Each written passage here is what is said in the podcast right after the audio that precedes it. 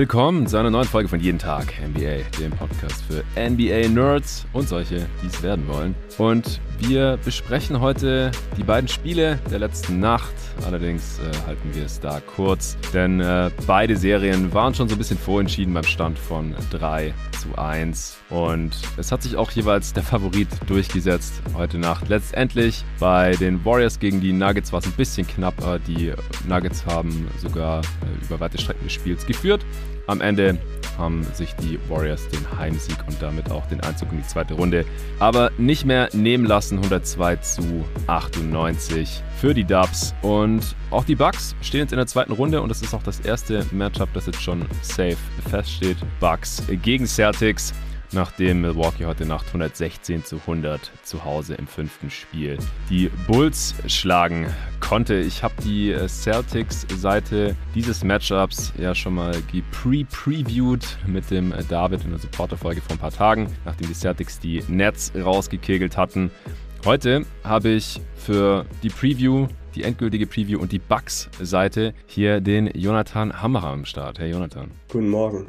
Morgen. Wir werden außerdem noch ein paar Supporter-Fragen beantworten, denn ich denke, das wird nicht so super lang dauern, beziehungsweise werden wir jetzt nicht mehr so viel Zeit drauf verwenden, diese beiden Spiele hier zu recappen, denn so viele neue Erkenntnisse gab es da jetzt nicht. Die Serien sind durch und ich denke auch über die Bugs sowie die Warriors haben wir heute nicht so viel Neues äh, gelernt, was hier nicht in den letzten zwei Wochen schon zur Genüge über diese beiden Teams sowie diese beiden Serien auch im Pod äh, besprochen wurde. Ja, erstmal Jonathan, ich äh, stelle dir die Frage, obwohl ich die Antwort wahrscheinlich schon kenne, wie geht's dir an diesem Morgen? Also mir geht's erstmal sehr gut, auch wenn man es oh, wenn es zu erwarten war, bin ich jetzt erstmal erleichtert, dass man jetzt in die zweite Runde gekommen ist. Auch so einfach sah er nach den ersten beiden Spielen jetzt nicht wirklich gut aus, aber ich bin auf jeden Fall froh, dass man da noch die Kurve bekommen hat und dann die Bulls, wie man es erwarten konnte, oder wie ich es zumindest erwarten habe, relativ dominiert hat. Ja, äh, ich hatte ja einen Sweep erwartet, aber letztendlich war es dann doch der Gentleman Sweep, den du ja, glaube ich, auch getippt hattest hier im Pod, oder? Ja, ich hatte einmal Shotmaking von DeRozan mit einberechnet.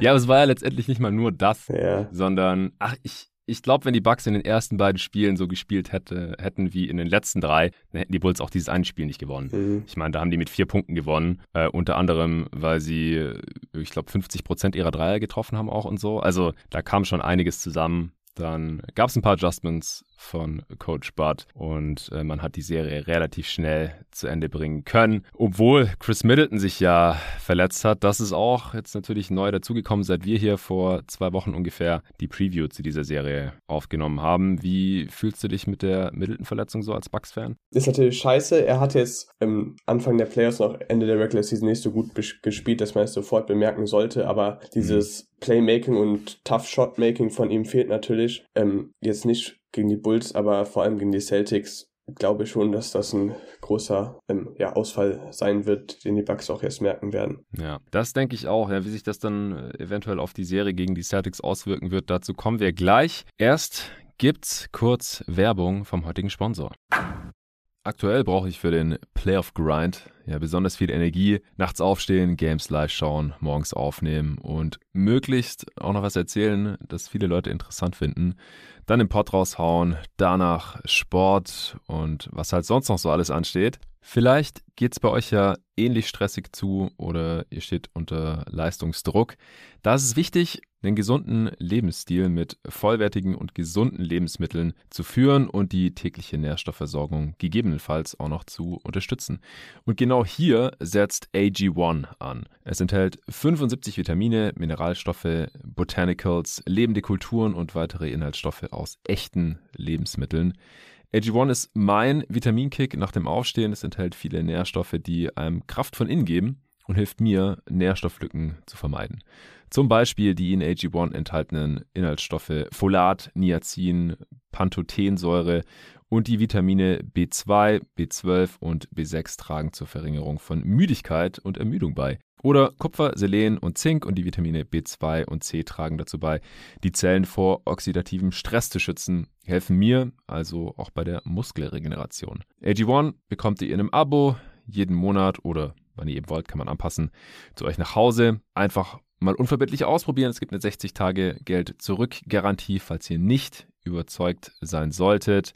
Und im Moment gibt's wieder eine Aktion exklusiv für euch, also die Hörerinnen und Hörer meines Podcasts. Auf athleticgreens.com slash jeden Tag NBA erhältst du kostenlos einen Jahresvorrat an Vitamin D3 und 5 Travel Packs zu deinem AG1-Abo dazu. Neukunden erhalten außerdem eine Willkommensbox inklusive Aufbewahrungsdose und Shaker zur Monatspackung dazu. Also auf athleticgreens.com slash jeden Tag NBA gehen. Abschließend noch wichtige Hinweise. Bitte achte auf eine abwechslungsreiche und ausgewogene Ernährung und eine gesunde Lebensweise. Für beste Ergebnisse täglich einen Messlöffel, also 12 Gramm, in kaltem Wasser auflösen und konsumieren, außer Reichweite von Kindern aufbewahren. Schwangere und Stillende werden gebeten, vor dem Konsum jeglicher Nahrungsergänzungsmittel medizinisches Fachpersonal zu konsultieren, die tägliche Mengenempfehlung nicht überschreiten. Also, check gerne aus, athleticgreens.com slash jeden Tag NBA. Diesen Link findet ihr wie immer auch in der Beschreibung dieses Podcasts. So, das war's auch schon dazu. Wir bringen kurz Nuggets Warriors äh, hinter uns. Wie gesagt, die äh, Nuggets haben sogar über weite Strecken des Spiels geführt. Man konnte Hoffnung haben als Nuggets-Fan, dass es nochmal nach Denver zurückgehen wird oder als neutraler Fan, dass die Serie vielleicht doch nochmal irgendwie annähernd spannend wird. Es kommt ja gar nicht so oft vor, dass überhaupt nach einem 3-1 äh, noch, beziehungsweise nach einem 3-0 überhaupt noch ein sechstes Spiel forciert wird. Aber die Nuggets haben bis Mitte des vierten Viertels noch gespielt, also bis kurz vor der Halbzeit hatten die Warriors geführt. Dann äh, sind die Nuggets mit bis zu 10 Punkten in Führung gegangen und im vierten Viertel haben es die Warriors dann wieder gedreht. Unter anderem, weil äh, Nikola Jokic zum einen Foul Trouble hatte, der hat Mitte des äh, vierten schon sein fünftes Foul abgeholt und zum anderen hat er sich auch noch irgendwie am Oberschenkel gezerrt, was langsam so, ja, äh, relativ nervig wird, weil wir das in fast jeder Serie haben, dass sich irgendjemand den Hamstring zerrt, ähm, sei es Devin Booker natürlich von den Suns, der übrigens eventuell eventuell im nächsten Spiel morgen oder heute Nacht äh, schon wieder zurückkommt. Spätestens falls es ein Spiel 7 geben wird, dann eventuell da war es die letzte Meldung von Vogue. Dann Kyle Lowry von den Heat, äh, Donovan Mitchell von den Jazz, der aber auch trotzdem heute Nacht in Spiel 6 wohl spielen wird. Lowry hat jetzt sowieso erstmal Pause bis Anfang nächster Woche, bis die Heat dann da weiterspielen in der zweiten Runde. Und ja, jetzt wohl auch noch Jokic ist jetzt auch irrelevant, denn der wird jetzt erstmal kein weiteres Spiel machen, äh, bis er dann eventuell für die Nationalmannschaft spielt, weiß ich gar nicht, oder dann halt erst wieder im Oktober in der nächsten Saison. Also der amtierende MVP, äh, der hat hier nochmal eine Meisterleistung rausgehauen heute Nacht. Ist jetzt auch Topscorer der Playoffs, äh, stand jetzt mit über 30 Punkten pro Spiel, hat heute Nacht auch nochmal 30 rausgehauen, dazu 19 Rebounds, 8 Assists. Ja, die Warriors Defense hat alles versucht, um ihn irgendwie einzuschränken, denn sie hatten wohl echt keinen Bock, nochmal nach Denver zu fahren und der Hauptgrund äh, ist natürlich, wenn sie irgendwie Gefahr laufen, gegen Nuggets zu verlieren, dann, dass äh, Jokic gut spielt und das Team halt offensiv irgendwie trägt, aber alleine konnte er es natürlich noch nie richten. 30 Punkte reichen natürlich nicht, um ein NBA-Team zu schlagen, äh, sondern es, vor allem in der ersten Halbzeit war Aaron Gordon auch mal ganz gut aufgelegt und die Defense der Nuggets war auch sehr, sehr gut. Die wurde im Verlauf der Serie immer besser, wie ich fand, gegen die Actions der Warriors, die ganzen Screening-Actions on-board, auch off-ball. Aber im Endeffekt hat es dann, wie gesagt, nicht gereicht, auch gegen Warriors, die heute nicht perfekt gespielt haben. Du hast das Spiel auch gesehen. Du hast jetzt vorhin spontan äh, zugesagt, dass du mit mir hier drüber quatschen äh, wirst kurz. Was, was ist dir denn jetzt so ins Auge gesprungen, als du Nuggets Warriors heute gesehen hast? Ähm, ja, also die Nuggets haben letztendlich relativ, ja, die Serie relativ deutlich verloren, aber ich finde trotzdem, ihnen kann man auch ein Kompliment machen. Sie haben im Laufe der Serie, finde ich zumindest, sehr gute Adjustments getroffen. Wie du schon gesagt hast, haben sie defensiv die Actions der Warriors immer besser verteidigen können. Hm. Ähm, da hat es noch ein bisschen an der individuellen Klasse gefehlt defensiv. Also gerade fand ich auch, jetzt nicht nur Jokic, sondern auch die ganzen Wings und Guard-Defender haben da immer wieder defensive Breakdowns zugelassen. Aber ich fand zum Beispiel offensiv ähm, hat man jetzt halt im Laufe der Serie Jokic immer mehr oder immer öfter in Bewegung eingesetzt. Das waren jetzt nicht mehr diese sturen Post-Ups, sondern gerade heute war es halt sehr viel im Pick-and-Roll, dass dann Jokic an die Freiwurflinie oder an die Dreilinie gepoppt ist und daraus dann Plays gemacht hat. Also halt ein bisschen mehr in Bewegung, dass das auch nicht mehr ganz so einfach für die Warriors zu verteidigen war. Und das haben die und solche kleine Adjustments haben die Nuggets halt oft getroffen. Deswegen finde ich, kann man da auch zum Beispiel Coach Malone durchaus ein Kompliment machen, dass auch diese Serie, auch wenn sie letztendlich verloren gegangen ist, gut gecoacht hat. Aber ja, letztendlich war es einfach ein Klassenunterschied außerhalb von Jokic, dass die Nuggets nicht, niemanden wirklich hatten, der jetzt auf hohem Niveau in den Playoffs performen konnte. Auch ja durch Verletzungen Und ja, man hat irgendwie gesehen, wie, wie es offensiv halt nächstes Jahr auch mit Murray aussehen kann, wenn man da noch einen dynamischeren ähm, Point Guard hat. Das könnte schon ganz geil werden. Ja, genau, das denke ich halt auch. Also die, dass die Nuggets in dieser Postseason nicht viel reißen können würden, das war eigentlich klar. Es gab den kurzen Hoffnungsschimmer äh, im, im März, dass MPJ und Murray eventuell zu den Playoffs zurückkommen könnten oder werden, aber dass die dann nicht bei 100% sein würden, war auch klar. Dann hieß es wieder, ah nee, die kommen doch nicht. Dann hat der GM Nuggets wieder kurz vor Start der Playoffs gesagt, ah, Jamal Murray könnte eigentlich schon spielen, hängt eigentlich nur von ihm selbst ab, ob er es machen will oder nicht, was ein bisschen komisch war. Letztendlich hat er jetzt nicht gespielt, weil ich denke auch jetzt mit einem mit Murray völlig ohne Spielpraxis äh, hätte man hier gegen die Warriors höchstwahrscheinlich nichts holen können, auch wenn die Spiele streckenweise knapp waren und äh, die Nuggets ja auch immer wieder in Führung gehen konnten, dann halt, wenn Jokic dominant war, wenn es bei den Warriors im Offensiv nicht ganz so gut lief und wenn ähm, halt er auch irgendeine Art von Unterstützung bekommen hat. Also gerade im letzten Spiel haben die Nuggets ja auch ihr Dreier mal getroffen und dann mit einer besseren defensiven Execution, auch mit einem besseren Gameplan, da war schon mal was drin gegen diese Warriors. Die sind auch nicht übermächtig, die hatten ganz heftige Runs drin in dieser Serie, aber ich finde, man hat jetzt auch von den Warriors nichts wirklich Neues gesehen oder was total unerwartet war. Steph Curry war jetzt heute wieder in der Starting Five, das war neu, dafür Jordan Poole dann von der Bank. Äh, Quatsch, stimmt gar nicht. Ähm, Kevin Looney kam von der Bank, aber Jordan Poole hat dadurch weniger gespielt und weniger mit den Startern auch gespielt, was ihm nicht so gut äh, getan hat. Äh, offenbar hat ein echt schlechtes Spiel, nur acht Punkte, vier Assists, fünf Fouls, auch immer wieder vor allem defensiv negativ aufgefallen, irgendwelche Blowbys zugelassen, Easy Buckets, schlechte Quoten. Deswegen, ich bin mir nicht ganz sicher, ob ob das so gut laufen wird. Äh, jetzt erstmal, wenn Jordan Poole halt seine, seine quasi Starterrolle wieder verliert. Das war auch in der Regular Season schon so. Also als er dann tatsächlich von der Bank gekommen ist, nachdem Clay zurückgekommen ist, hat er auch erstmal schlechter gespielt. Dann ist er wieder zum Starter geworden, als Curry verletzt war. Also da, da sieht man halt mal, dass die Warriors in den Konstellationen, in denen die jetzt hier halt immer wieder spielen, während der Regular Season einfach gar nicht spielen konnten, weil halt immer jemand gefehlt hat. Zu Beginn der Saison natürlich Clay, in der Mitte Dre, Mont äh, und am Ende natürlich Steph. Deswegen, das ist auch noch einigermaßen fragil. Die Warriors sind unglaublich explosiv offensiv, natürlich mit ihren Scoring Guards, äh, mit den Splash Brothers und, und Jordan Poole, wenn die alle heiß laufen. Wenn sie Small Ball spielen, natürlich noch schwerer zu verteidigen mit Draymond auf der 5 und dann noch irgendwie Andrew Wiggins daneben, so wie sie jetzt eben auch gestartet sind. Sie sind direkt small gestartet in dieses Spiel. Ich denke, da wollte Kerr einfach nichts riskieren. Äh, aber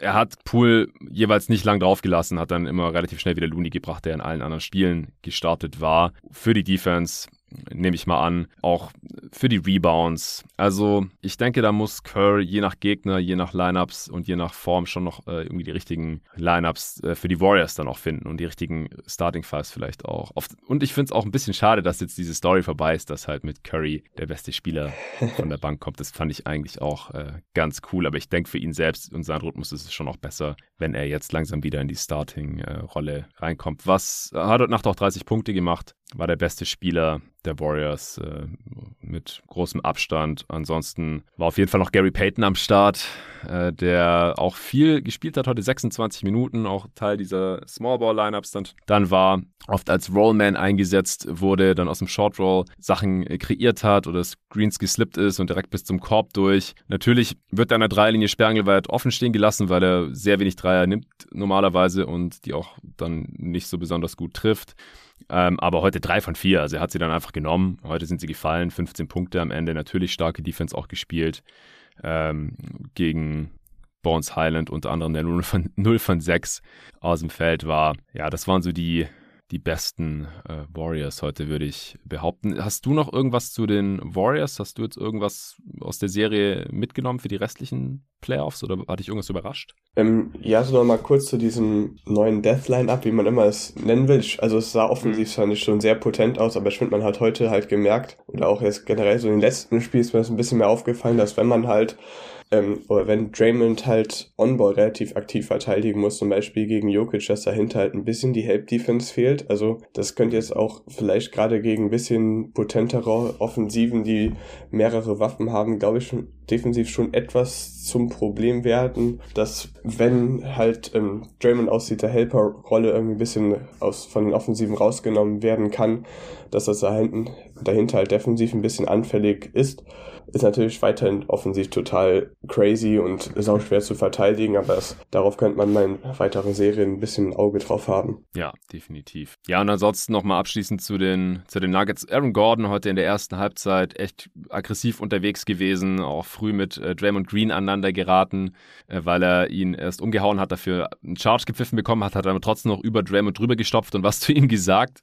Äh, das fand Draymond natürlich nicht so cool, hat ihn direkt mal festgehalten, gab es einen Tag für Gordon, äh, und in der ersten Halbzeit hat Gordon 15 Punkte rausgehauen. Also das, das kann er natürlich schon mal machen. Immer schön gecuttet, äh, aggressiv zum Korb gezogen und so. Der Dreier ist, ist trotzdem nicht gefallen, heute 0 von 4. Aber in der zweiten Halbzeit dann halt komplett abgemeldet, keinen einzigen Punkt mehr gemacht. Jeff Green mal wieder 1 von 5. Der hat einfach nicht mehr das Niveau äh, eines Starters in den Playoffs. Uncle Jeff, äh, es tut mir echt leid. Dann, ja, Barton und Morris jeweils noch 14 Punkte gemacht. Und DeMarcus Cousins, oh, den müssen wir auf jeden Fall noch erwähnen. Der hat ja 15 Minuten gespielt, weil Jokic auch Foul Trouble hatte, wie gesagt. Und in diesen 15 Minuten hat DeMarcus Cousins sein Playoff Career High aufgestellt mit 19 Punkten. Das war unfassbar, oder? Ja, also 19 Punkte war sein Playoff Career High. Ja, ja, das, das haben die im Broadcast gesagt bei TNT. Ja, tatsächlich. Hätte Krass. ich auch nicht gedacht, aber der hat ja bei den Kings nie Playoffs gespielt. Ja, ja. Und dann war halt stimmt, stimmt. Äh, bei den Clippers, bei den Warriors, äh, hat er halt immer irgendwelche Bankminuten abgerissen. Mhm. Und da hat er ja auch nie so viel gescored. Letztes Jahr bei den Clippers hat er wahrscheinlich davor sein vorheriges Career High aufgestellt, ja. mal mit 17 oder sowas. Ja, aber der hat gemasht halt im Post, gerade gegen Smallball, äh, aber auch gegen Looney. Also ja, Cousins ist einfach ein äh, talentierter und explosiver Scorer nach wie vor. Auch äh, nach seinem Achillessehnenriss jetzt. Natürlich nicht mehr so athletisch. Aber er nimmt halt auch die Jumper und wenn er heiß ist, dann fallen die natürlich auch mal rein. Heute zwei von drei Dreier, ein paar Mal aus der Midrange. Und wie gesagt, im, im Post hat er natürlich den Körper, um, um sich da immer irgendwie Platz zu verschaffen, hat den Touch. Das war, war schon ganz geil anzusehen und hat die Nuggets halt auch im Spiel gehalten, während Jokic halt auf der Bank sitzen musste. Ja, nee, aber wie gesagt, grundsätzlich es kam in der Serie jetzt genauso, wie man es erwarten konnte, wenn Curry fit war. Mein Tipp war auch Warriors in 5 gewesen. Es gab da jetzt relativ wenig Überraschungen. Ich glaube, wir haben da jetzt eigentlich auch alles zugesagt. Nuggets einfach ohne Murray und Porter zu schwach, um, um hier irgendwie eine ernsthafte Chance zu haben. Wir haben mal wieder Jokic's äh, ja, defensive Unzulänglichkeiten in den Playoffs gesehen.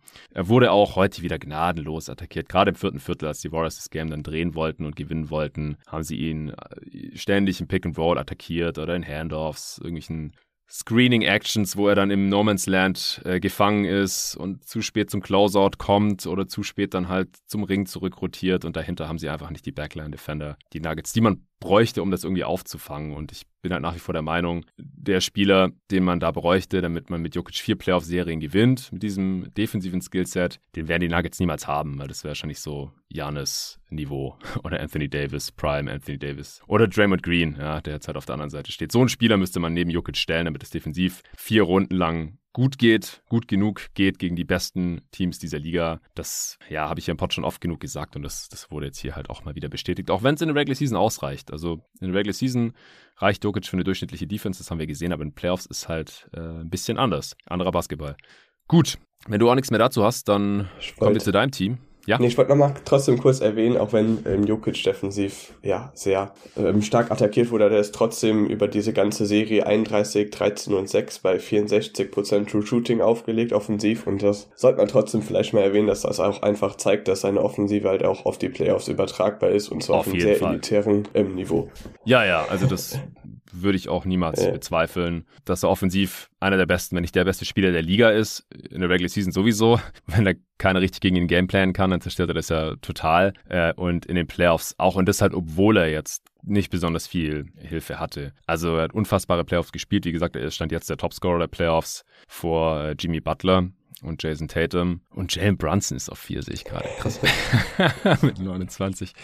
Ja, aber es ist halt auf der anderen Seite auch traurig, dass ja. es halt trotzdem nicht gereicht hat gegen die Warriors und dass er wahrscheinlich, keine Ahnung, 35 im Schnitt hätte machen müssen und äh, 10 Assists im Schnitt oder so, damit halt die Nuggets genug Punkte machen, um, um die Warriors halt ein paar Mal auszuscoren und damit es hier wirklich eine spannende Serie wird. Und das war jetzt halt nicht drin. Okay, dann Bucks, Bulls. Wie gesagt, wir haben es vorhin schon mal im Intro kurz angesprochen. Die ersten beiden Spiele waren die Bucks enttäuschend. Ich habe es hier im Pod ja auch direkt gesagt. Was ist das schon wieder? Playoff Bud ist äh, zurück. Äh, und das wurde dann aber relativ schnell gefixt. Und äh, heute im Closeout-Game sah es dann wieder ähnlich aus. Die Bulls haben zwar immer wieder einen Run hingelegt, aber so wirklich gefährlich wurde das nie. Die Bucks sind am Anfang direkt weggezogen, waren 20 äh, Punkte vorne. Ich glaube 40 zu 20 oder so relativ schnell. Und ähm, am Ende des Spiels wurde auch eingeblendet, Budenholzer 8 zu 0 in Closeout-Games. Das hatte ich auch nicht auf dem Schirm. Also wenn es dann drum geht, dann, dann läuft es dann halt doch. Ja, genau.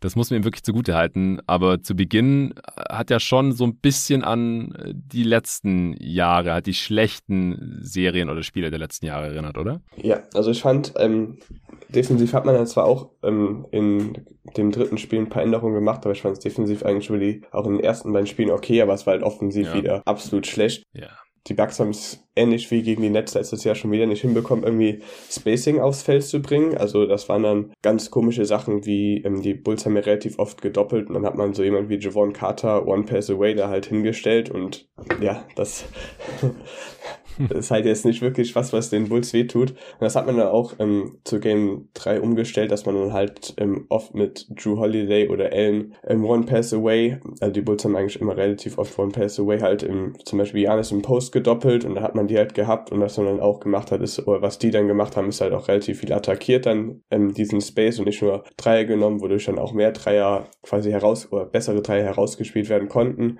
und dann kamen die Bugs halt auch relativ offensiv, zumindest relativ kontrolliert kontrolliert halt zu sehr guten Abschlüssen über die OS in den letzten Spielen und das konnten die Bulls halt einfach ja nicht verteidigen. Man hat auch heute wieder in sehr vielen Situationen gesehen, dass Janis einfach körperlich jedem, Verte äh, jedem Bulls-Verteidiger überlegen ist. Das heißt, sie müssen da auch irgendwas gegen ihn werfen, weil sonst also überwältigt halt einfach jemand wie Patrick Williams und das haben die Bucks gegen Ende gemacht und dann kam auch ein bisschen Shotmaking dazu. Jetzt Grayson Allen in, in Game 4 und mit einem sehr stark heute was Pat Connaughton zum Beispiel. Mhm. Und so konnten dann, so war es dann offensiv halt sehr gut und halt defensiv wurde nochmal ein bisschen angezogen. Sie haben halt, ähm, ja, ist ja auch, glaube ich, ein bisschen mittlerweile bekannt, halt DeRozan und ähm, Levine halt auf ihre schwache Seite, auf die linke Seite gezwungen und dadurch, dass mhm. die Bulls halt drumherum keine Shooter haben, auch relativ viel mehr reingeholfen und dann halt Leute wie Vucevic und die ganzen anderen, so wie sowas wie Green, Williams und so weiter, die Dreier nehmen lassen, die sie dann auch nicht treffen konnten. Und ja, heute natürlich auch noch, muss man erwähnen, ohne Caruso und Levine war das natürlich ja. nochmal wesentlich einfacher. Genau, Levine ist noch ins Health and Safety Protokoll gerutscht und hat Covid und wohl auch relativ starke Symptome. Gute Besserung natürlich an dieser Stelle und Caruso äh, war immer noch im Concussion Protokoll, also der hat sich im letzten Spiel eine Gehirnerschütterung äh, zugezogen, nachdem er da im Gesicht getroffen äh, worden war. Ja, DeRozan,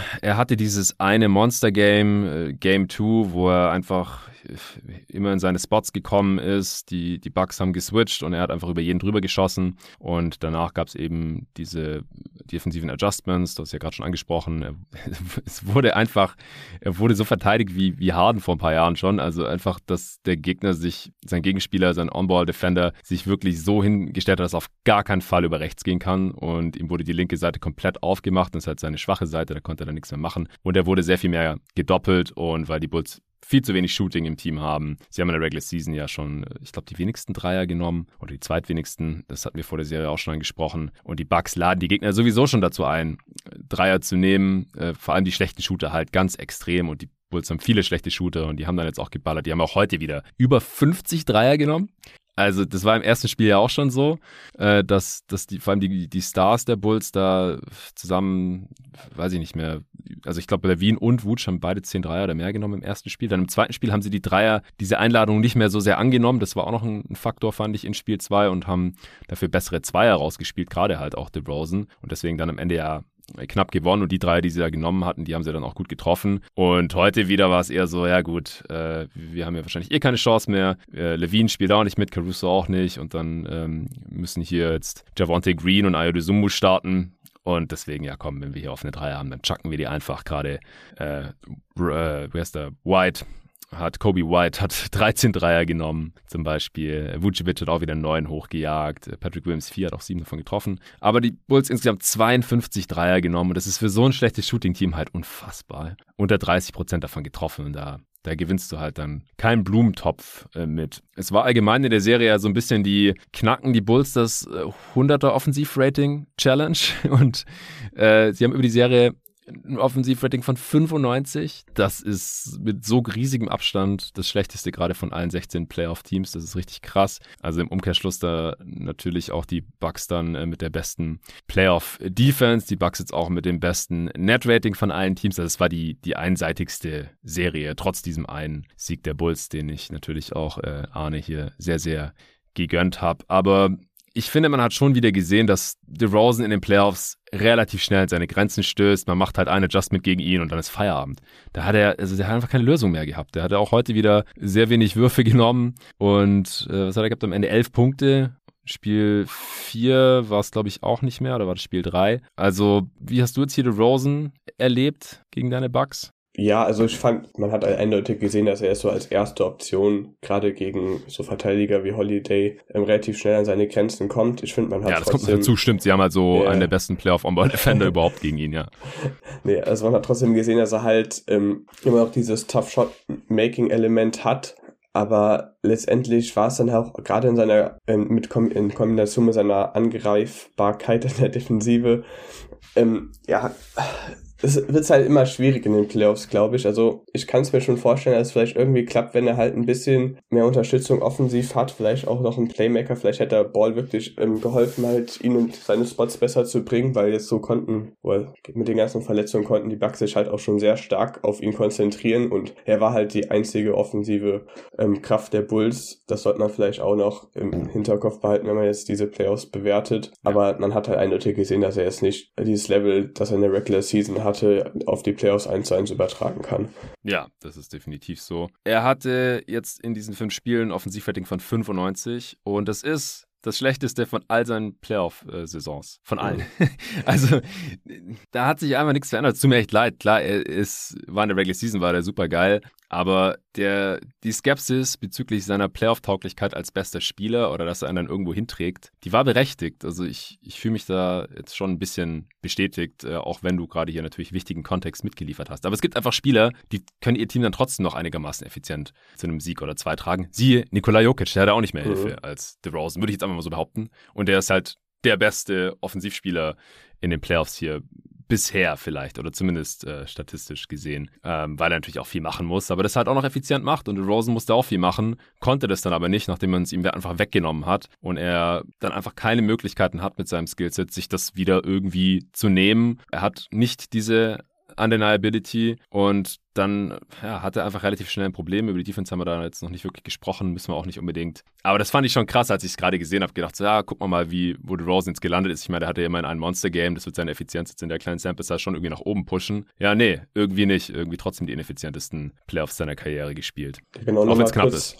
Genau, ähm, man hat auch gesehen, dass die Bugs ganz groß auf dem Scouting-Report hatten, halt nicht bei seinen Jumpern ähm, zu springen. Also sie haben eigentlich immer vom Boden contestet und so hat er zum Beispiel auch in der Regular Season immer relativ viele Freiwürfe gezogen und das hat man auch halt gesehen, dass, dass sie ein bisschen Schwierigkeiten bereitet hat, dass er da halt auch jetzt nicht zu einfachen Punkten an der Linie kam. Also dass er halt mit seinen Pumpfakes irgendwie Defender in die Luft bekommen hat und dann halt einfach das Foul gezogen hat.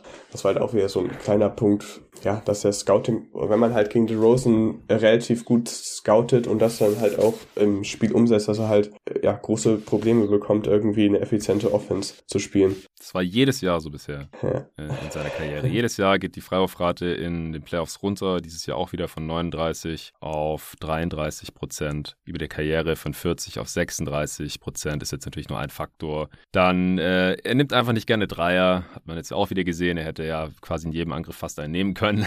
Hat in der ganzen Serie jetzt neun genommen, keinen davon getroffen. Ähm, wurde natürlich auch zu Turnovers äh, gezwungen. Klar, also er ist trotzdem Topscorer der Bulls gewesen mit über 23 Punkten pro Spiel, 6 Rebounds, 4 Assists. Aber 40% aus dem Feld, 48% True Shooting, das ist echt schlecht. Vucevic auch unter 50% True Shooting, das ist ja auch so ein Kandidat, wo ich mir wieder sage, ich bin mir aber nicht sicher, wie weit man mit so einem Spieler als Stütze des Teams in den Playoffs kommt. Und ich finde, auch da hat man halt wieder seine Probleme gesehen. Er ja, hat halt auch nicht diese Undeniability Richtung Ring, hat ganze fünf Freiwürfe gezogen in der, in der Serie. Ach nee, warte mal, da fehlen noch die Stats von heute. Auch bei DeRozan fehlen noch die Stats von heute Nacht. Die, das braucht immer eine Weile, bis es drin ist. Aber DeRozan hat heute auch keinen Dreier genommen. Das heißt, die Statistik stimmt. Aber er wird am Ende auch kein Freiwurf. Vucevic auch kein Freiwurf, dann stimmt's. Vier von fünf Freiwürfen für Vuc. Ja, DeRozans ähm, Effizienz wird vielleicht noch ein bisschen hochgehen, denn er hat heute 5 von 10 getroffen und zwei Turnovers bei 7 Assists. Ja gut, vielleicht knackt er das 100er Offensivrating noch über die Serie, aber dafür wird sein Schnitt unter 20 runtergehen, denn er hat, wie gesagt, nur 11 Punkte heute gemacht. Okay, gut, also die, die Zahlen, die ich vorhin genannt habe, bisschen mit Vorsicht zu genießen, aber die ersten vier Spiele äh, sahen die eben so aus. Ja, Vucevic halt mit den bekannten defensiven Schwächen. Natürlich auch, wenn da auf der anderen Seite ein Janis steht, dann kann der da natürlich auch wenig ausrichten. Er wurde auch zum Werfen eingeladen, was ich interessant fand bei einem Spieler, der hat als Stretch Big gilt, hat 33 Dreier hochgejagt über die ersten vier Spiele und heute nochmal neun. Das sind 42 Dreier und er hat 13 davon getroffen. Also das ist auch keine gute Quote. Auch sein Offensivrating so um die 100. To-Shooting, wie gesagt, um die 50 Prozent. Äh, auch er fast 20 Punkte, 12 Rebounds über die ersten vier Spiele. Und da war heute ja auch wieder mit 19, 16. Und Levine war einfach angeschlagen. Das hat man gesehen, auch schon bevor er ins Health and Safety Protocol gekommen ist, war der nicht ganz fit. Uh, und, und ist halt auch relativ schnell an seine Grenzen gestoßen. Also unterm Strich nichts wirklich Überraschendes, außer dass die Bucks halt nicht von Anfang an in der Offense perfekt agiert haben, haben das ja dann aber noch relativ schnell eingefangen und die Defense, die sieht äh, wirklich gut aus, auch wenn die Bulls da jetzt halt nicht der Gradmesser waren. Was hast du noch irgendwas zur Serie, das du jetzt mitgenommen hast oder gelernt hast? Ähm, ich, nee, eigentlich jetzt erstmals nichts mehr, nichts mehr Großes. Ich wollte auch noch zu Vucevic kurz sagen, dass er schon defensiv nicht gut aussah und die Bucks jetzt ihn nicht wirklich irgendwie mit ähm, Spread Pick and Rolls, also quasi ihn den Raum verteidigen lassen, was ja eigentlich seine größte Schwäche ist. Das haben sie jetzt nicht wirklich viel gemacht und trotzdem sah er schon ein mhm. bisschen schlecht aus. Ja, muss man halt irgendwie gucken. Ich weiß jetzt auch nicht ganz, wie ich die Bulls bewerten soll, weil ja, also ich finde auch, man hat eindeutig gesehen, dass Levine jetzt nicht ähm, auf, bei 100% war. Das wäre halt vielleicht dieser Spieler gewesen, der den Bucks halt ähm, defensiv irgendwie wehtun hätte können, aber da war einfach nicht wirklich dieser Zug zum Korb also dieses Pull-Up-Shooting in Kombination mit seinem Drive war, konnte er halt irgendwie nicht wirklich anwenden, weil er halt nicht diese Athletik wirklich aufs Feld bringen konnte. Er konnte jetzt nicht Brook Lopez oder so, wer auch immer da in der Drop war, wirklich unter Druck setzen. Und ja, bei Vucevic war halt genau das Gleiche mit diesen, also die Bucks haben halt die in äh, Ballscreen-Actions diese Dreier von Vucevic zugelassen und die hätte halt treffen müssen, um, glaube ich, den Bulls da einfach offensiv ein bisschen mehr zu ermöglichen. Er hat es wieder nicht geschafft, auch über, also über die ganze Serie. Und das war letztendlich so diese zwei Swing-Faktoren, die die Serie ja hätten spannend machen können. Und die sind halt jetzt nicht wirklich in die Richtung der Bulls gegangen. Und deswegen war es jetzt am Ende auch so deutlich. Ja, würde ich auch sagen. Ach, trotzdem noch kurz. Ja. Ähm, Lob an Caruso, den fand ich echt über ähm, die ersten, also bis er dann ins Concussion-Protokoll kam, hat er eine überragende defensive Serie gespielt. Der war wirklich ja. überall und hat einfach einen überragenden Job da gemacht. War auch ein großer Faktor, ähm, warum sie Spiel 2 geholt haben. Ja. Bulls, muss man wirklich so sagen. Ja. Definitiv. Janis, äh, auch mit einer krassen Serie, auch heute wieder in kürzester Zeit. Äh, was hat er gehabt zur Halbzeit? Ich glaube 24 oder sowas. Am Ende 33 Punkte gemacht, 11 von 15 aus dem Feld. Also man hat heute gesehen, so der, der lässt nichts anbrennen, der geht einfach jedes Mal zum Korb, hat keine dummen mhm. Pull-Up-Jumper genommen, dem Bulls da nichts leicht gemacht. Ein Dreier hat er genommen, hat er gearbeitet. Auch äh, viele Freiwürfe gezogen, 14 Freiwürfe in 30 Minuten, 11 davon getroffen, das ist, ist auch okay. Da hat er jetzt hier auch schon manchmal gestruggelt wieder in der Serie. Insgesamt dürfte er jetzt über 70 Prozent wieder gekommen sein. Dreier geht bei ihm gar nichts bisher. Also den sollte jede Defense ihm weiterhin geben. Dann auch die der Celtics, kommen wir gleich zu. Aber über die Serie hat Janis jetzt auch wieder an die 30 Punkte pro Spiel gemacht. Um die, ja, was sind das dann, 13 Rebounds oder so mit heute Nacht zusammen. Und auch sein Playmaking ist natürlich am Start. Das Shooting der Bucks ist am Start. Aber die große Frage ist, reicht das jetzt auch erstmal wahrscheinlich über weite Strecken oder die gesamte Serie dann ohne Chris Middleton, der in vergangenen Jahren ja den Celtics immer am meisten wehgetan hat, wie David hier schon Anfang der Woche betont hat, äh, mit äh, Game-Winnern und dergleichen mehr. Die haben ja vor drei Jahren, als hier die erste Saison jeden Tag NBA gecovert wurde, damals in den Playoffs auch schon gegeneinander gespielt. Äh, auch damals ähm, hat dann Al Horford Janis übernommen. Damals war noch Kyrie mit dabei. Die Celtics haben, haben die die ersten beiden Spiele sogar gewonnen? Auf jeden ja, Fall. Das erste nur. Das allererste. Hat Paul Pierce gesagt, it's over. Und dann Ja, ich weiß auch noch, dass die da Janis am Anfang ganz gut im Griff hatten und dass dann Butter auch ein paar Adjustments gemacht hat, Janis mehr aus der Bewegung gekommen ist und, und dann auch besser finishen konnte, besser an hochprozentige Spots gekommen ist gegen die Defense der Celtics. Und dann hat ja auch Kyrie irgendwann das Spielen so ein bisschen eingestellt, äh, weil er da dann äh, gedanklich wahrscheinlich schon mit einem Bein äh, aus Boston weg war, was ihm die Celtics-Fans ja auch bis heute vorhalten. Jedenfalls Rematch in der zweiten Runde, zweiter Seed gegen dritter Seed, das heißt, die Celtics haben Heimrecht. Was sind jetzt so die großen Fragen, die dir durch den Kopf schwirren oder die Hauptfaktoren für diese Serie, seit bekannt ist, dass die Bucks gegen die Celtics ran müssen, was jetzt auch schon einige Tage der Fall ist, dass es äh, nicht wieder die Nets werden wie letztes Jahr. Hm, mir sind erstmal so ein paar bigger oder eine große bigger Picture ähm, Frage durch den Kopf gegangen und zwar glaube ich, dass die Serie relativ viel über Janis aussagen wird, ob er jetzt halt wirklich mhm. dieser beste Spieler der Welt ist, weil ich finde zumindest diese Celtics Defense ist relativ nah an der perfekten Defense, die man halt gegen Janis haben kann, mit halt ähm, ja, einem guten, großen Verteidiger gegen ihn, wahrscheinlich so jemand wie Al Horford und dahinter trotzdem noch ähm, verschiedenste Ring Protector, sehr viele lange, athletische, starke Ring Defender, die gut helfen können.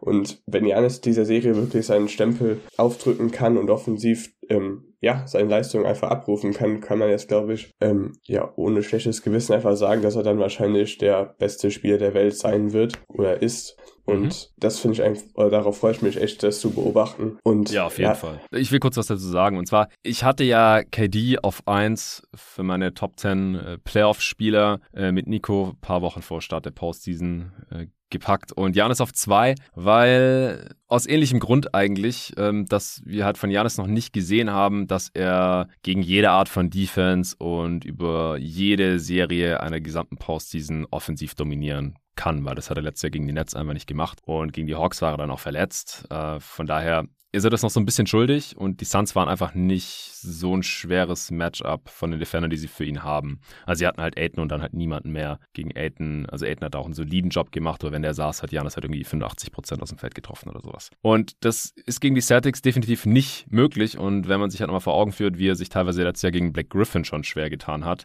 wird das auf jeden Fall ein interessanter Gradmesser für ihn. Und die Celtics haben halt gerade schon meine Nummer 1 ausgeschaltet, hier KD in den Playoffs, äh, relativ spektakulär und auf eine Art und Weise, wie ich es niemals erwartet hätte, dass es möglich ist. Und Janis ist ein ganz anderer offensiver Spielertyp, der will nicht in der Midrange an seine Spots kommen und von da dann seine Jumper einnetzen, äh, sondern der will halt in die Zone und zum Korb und muss oft gefault werden. Und wenn die Celtics das halt auch noch hinbekommen, einigermaßen einzudämmen, ich meine, ganz stoppen wird man, wird man Janis nicht können. Vor allem nicht in der Form, wie KD dann teilweise gestoppt wurde. Weil ich glaube, Janis wird einfach nicht aufhören. Der macht halt weiter und weiter und weiter. Und äh, wenn er am Ende fünf Charges hat, so, dann fliegt er vielleicht raus, weil er Foul Trouble hat oder so, aber nicht, weil er keine Würfe mehr genommen hat oder irgendwie klein beigegeben hat. Also das wird auch super, super interessant zu sehen. Das wird ein Charge-Battle zwischen Janis und Smart.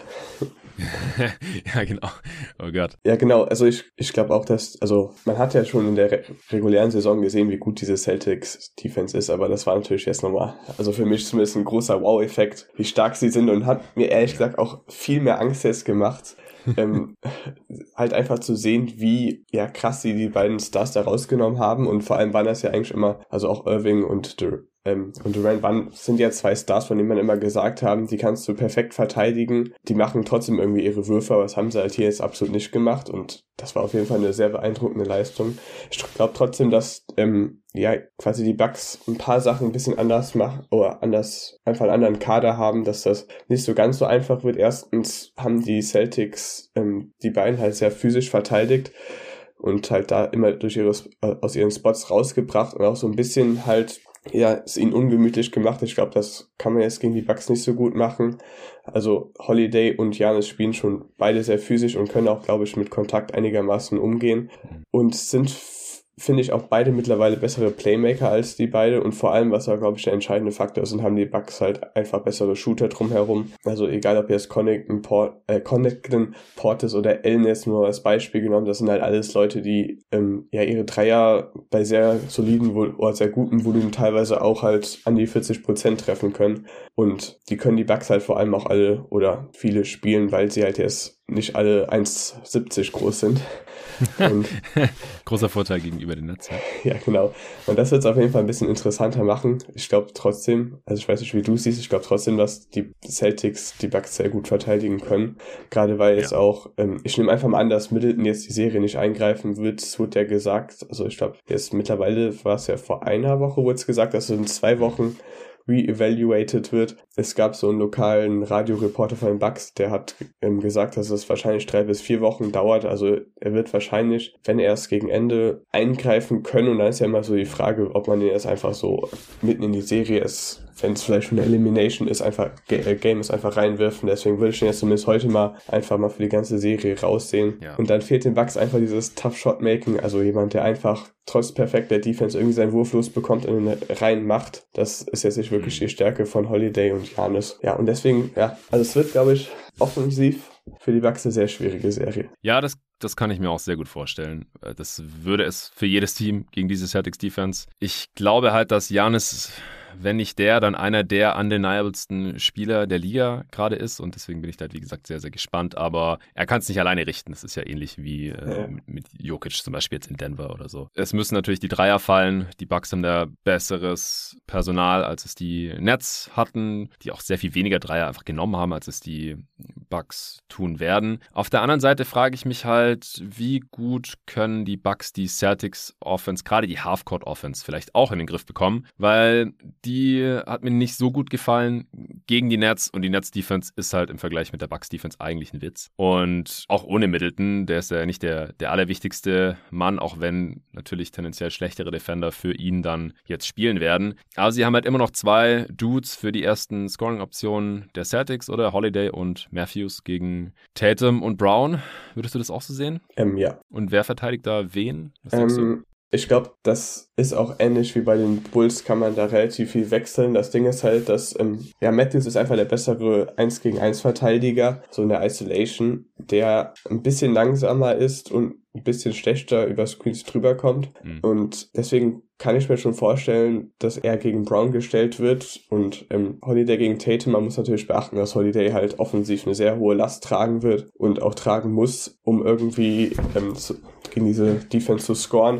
Und dann kann er vielleicht halt nicht die ganze Zeit dann noch ähm, defensiv Tatum verteidigen. Ich glaube letztendlich, dass ähm, ja, es wird, wird, sehr viel gewechselt werden. Man wird es, glaube ich, auch einfach ausprobieren, wer jetzt besser funktioniert. Hm. Ja. ja, ja, das wird auf jeden Fall äh, super spannend zu sehen sein. Der fünfte Starter wird das gegen die Celtics wieder Bobby Portis sein oder wird dann einer der Wings starten? Was denkst du? Ich kann mir vorstellen, dass Portis erstmal starten wird, weil, also Portis, ich fand es ehrlich gesagt die ganze ähm, Regular Season ein bisschen komisch, dass ähm, so, der so wenig quasi mit ihm geswitcht haben, weil ich, er hat es eigentlich gegen Ende der letzten Playoffs relativ gut gemacht, fand ich zumindest, und also zumindest auf einem soliden Niveau für den Big und dann wurde das jetzt in der ähm, ja, Saison ein bisschen vernachlässigt. Er ist halt offensiv so ein bisschen besserer Creator als jetzt Allen oder Connaughton, also Connaughton kann eigentlich nur Dreier werfen und Allen wird, glaube ich, sobald es jetzt hier physischer wird gegen die ähm, Celtics und er ist nicht irgendwelche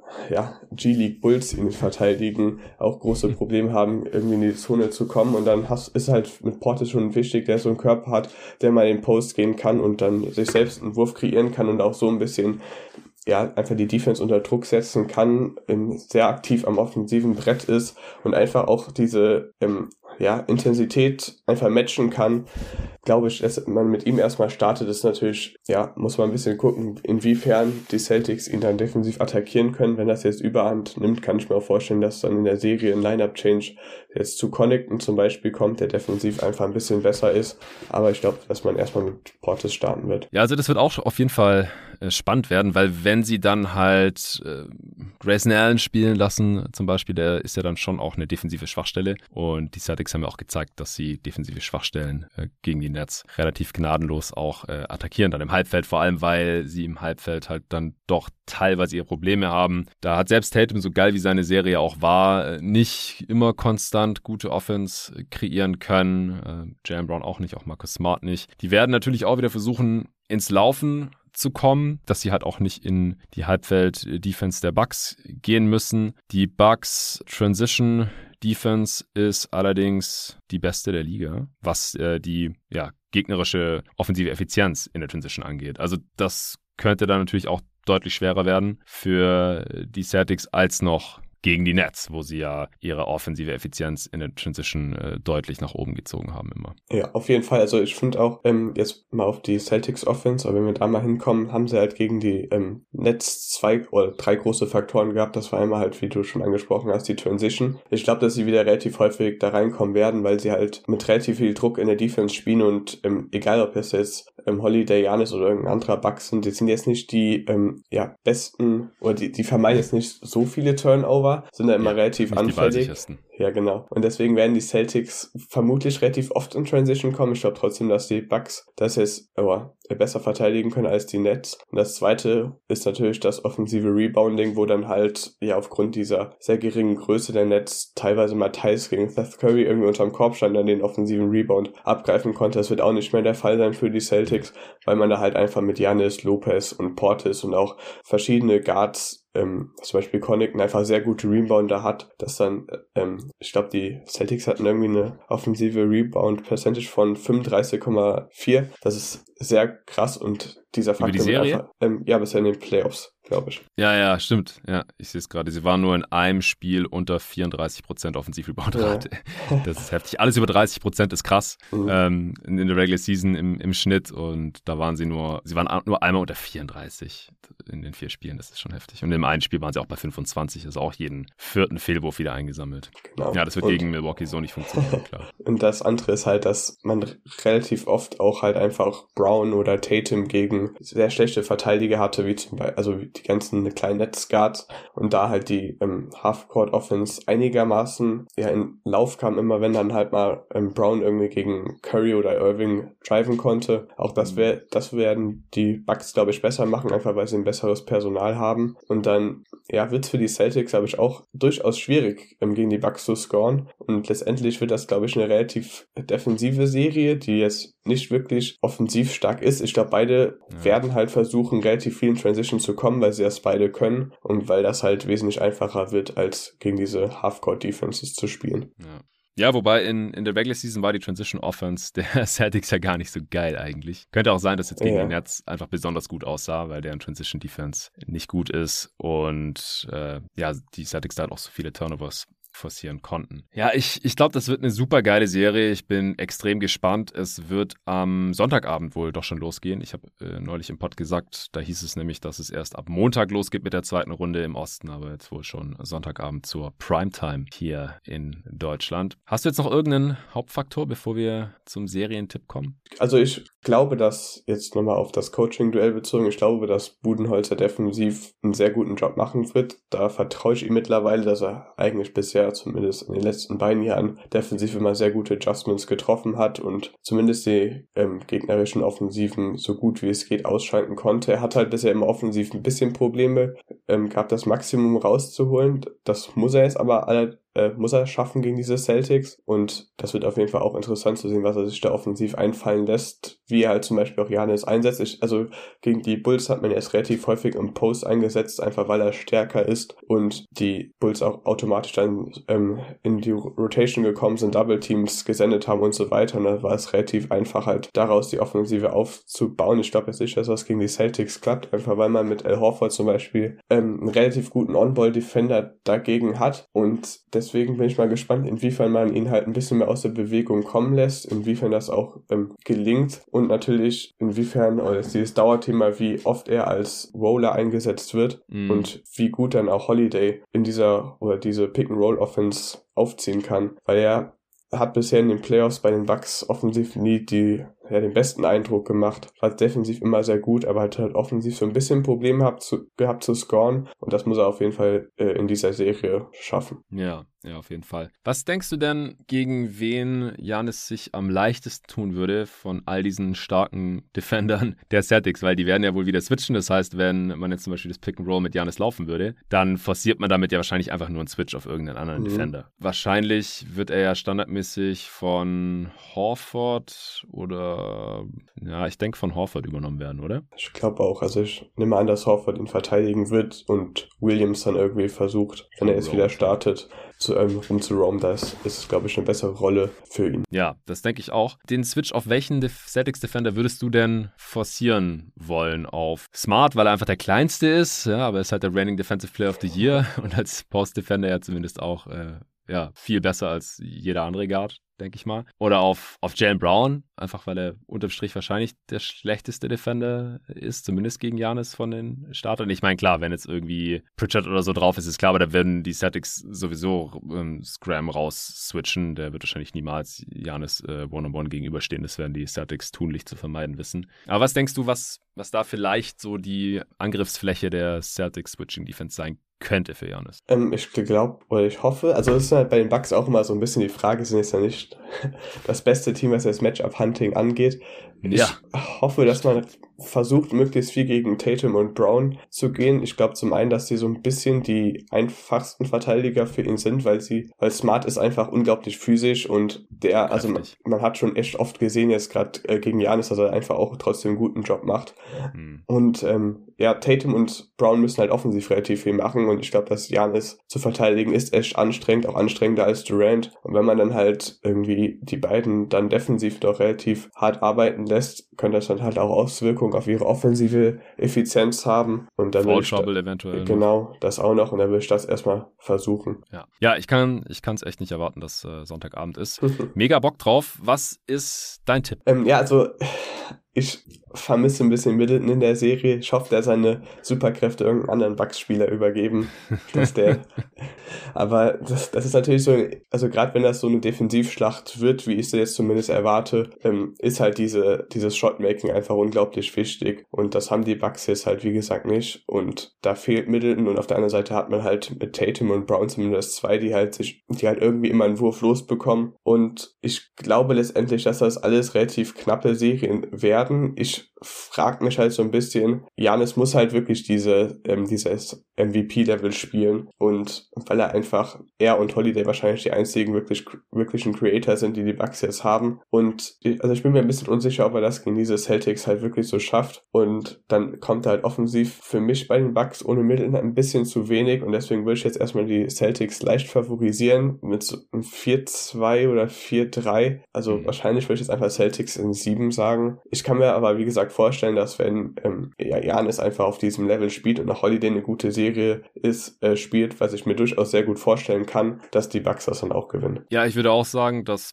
beide Teams hier definitiv gewinnen können. Das kann in die eine oder andere Richtung gehen. Ich denke halt, dass Janis halt ein bisschen seine neuen Moves, äh, die er in der Regular Season ja immer wieder gezeigt hat, jetzt in High-Leverage-Situationen oder gegen die beste Defense der Liga zeigen muss, dass er halt jetzt wirklich mal aus der Midrange und aus dem äh, Post-Up ein paar Go-To-Moves anbringen kann. Weil wenn nicht, dann hat er definitiv ein Problem. Also dann dann wird's übel. Und da freue ich mich schon mega drauf. Ich würde jetzt halt auch leider, also wenn Middleton am Start wäre, dann hätte ich wahrscheinlich Bucks in 6 gesagt oder so. Aber so bin ich auch bei den Celtics in 7. Ja, also ich finde auch bei Janis ist gerade das Playmaking extrem wichtig. Also das hat er verbessert und die Celtics werden halt relativ viel helfen und durchaus dann auch Lücken irgendwo ja für ihn lassen. Und da muss er halt jetzt einfach die richtigen Entscheidungen treffen. Er hat immer noch so manchmal dieses Ding, dass er halt einfach dann so ein Scoring-Tunnel kommt und dann halt einfach irgendwie versucht in die Zone zu rennen und da muss er jetzt einfach einen kühlen Kopf bewahren hier und hm. dann halt, wenn es auch, wenn es das Spiel oder die ähm, Defense der Celtics das halt zulässt, muss er dann halt auch einfach mal vielleicht nur 25 Punkte machen, aber dafür 10 Assists spielen und wenn er das dann halt bekommt, dass er halt dieser Playmaker sein kann, dann bin ich ähm, eigentlich auch optimistisch. Das ist für mich so ein bisschen der Knackpunkt halt, ähm,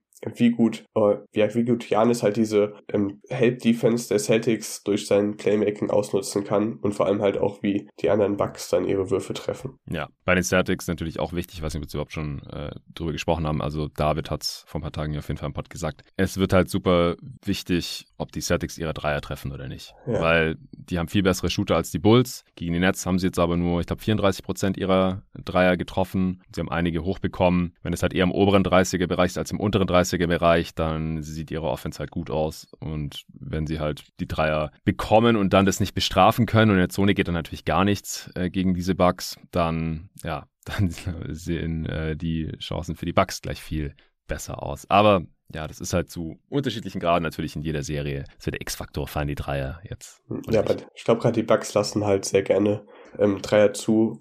Also ja, ich glaube, genau. das wird auch erstmal der Gameplan sein, dass halt jetzt so Leute wie Thais, vielleicht auch Horford, White und Smart müssen erstmal quasi Butt oder den, der Bucks Defense beweisen, dass sie ihre Dreier treffen, bevor sie dann ähm, die auch wirklich respektieren. Ich glaube, bis das passiert, wird man halt relativ viel von denen weghelfen und halt versuchen irgendwie Tatum und Brown in der Midrange oder halt in ihren Spots ähm, ja, es möglich eng zu machen. Ja, okay. Dann äh, denke ich, war das jetzt auch schon sehr ausführlich zu Bucks Celtics, dem ersten Zweitrunden-Matchup 2022, das feststeht. Äh, ich habe ein paar Fragen bekommen von den Supportern auf Steady.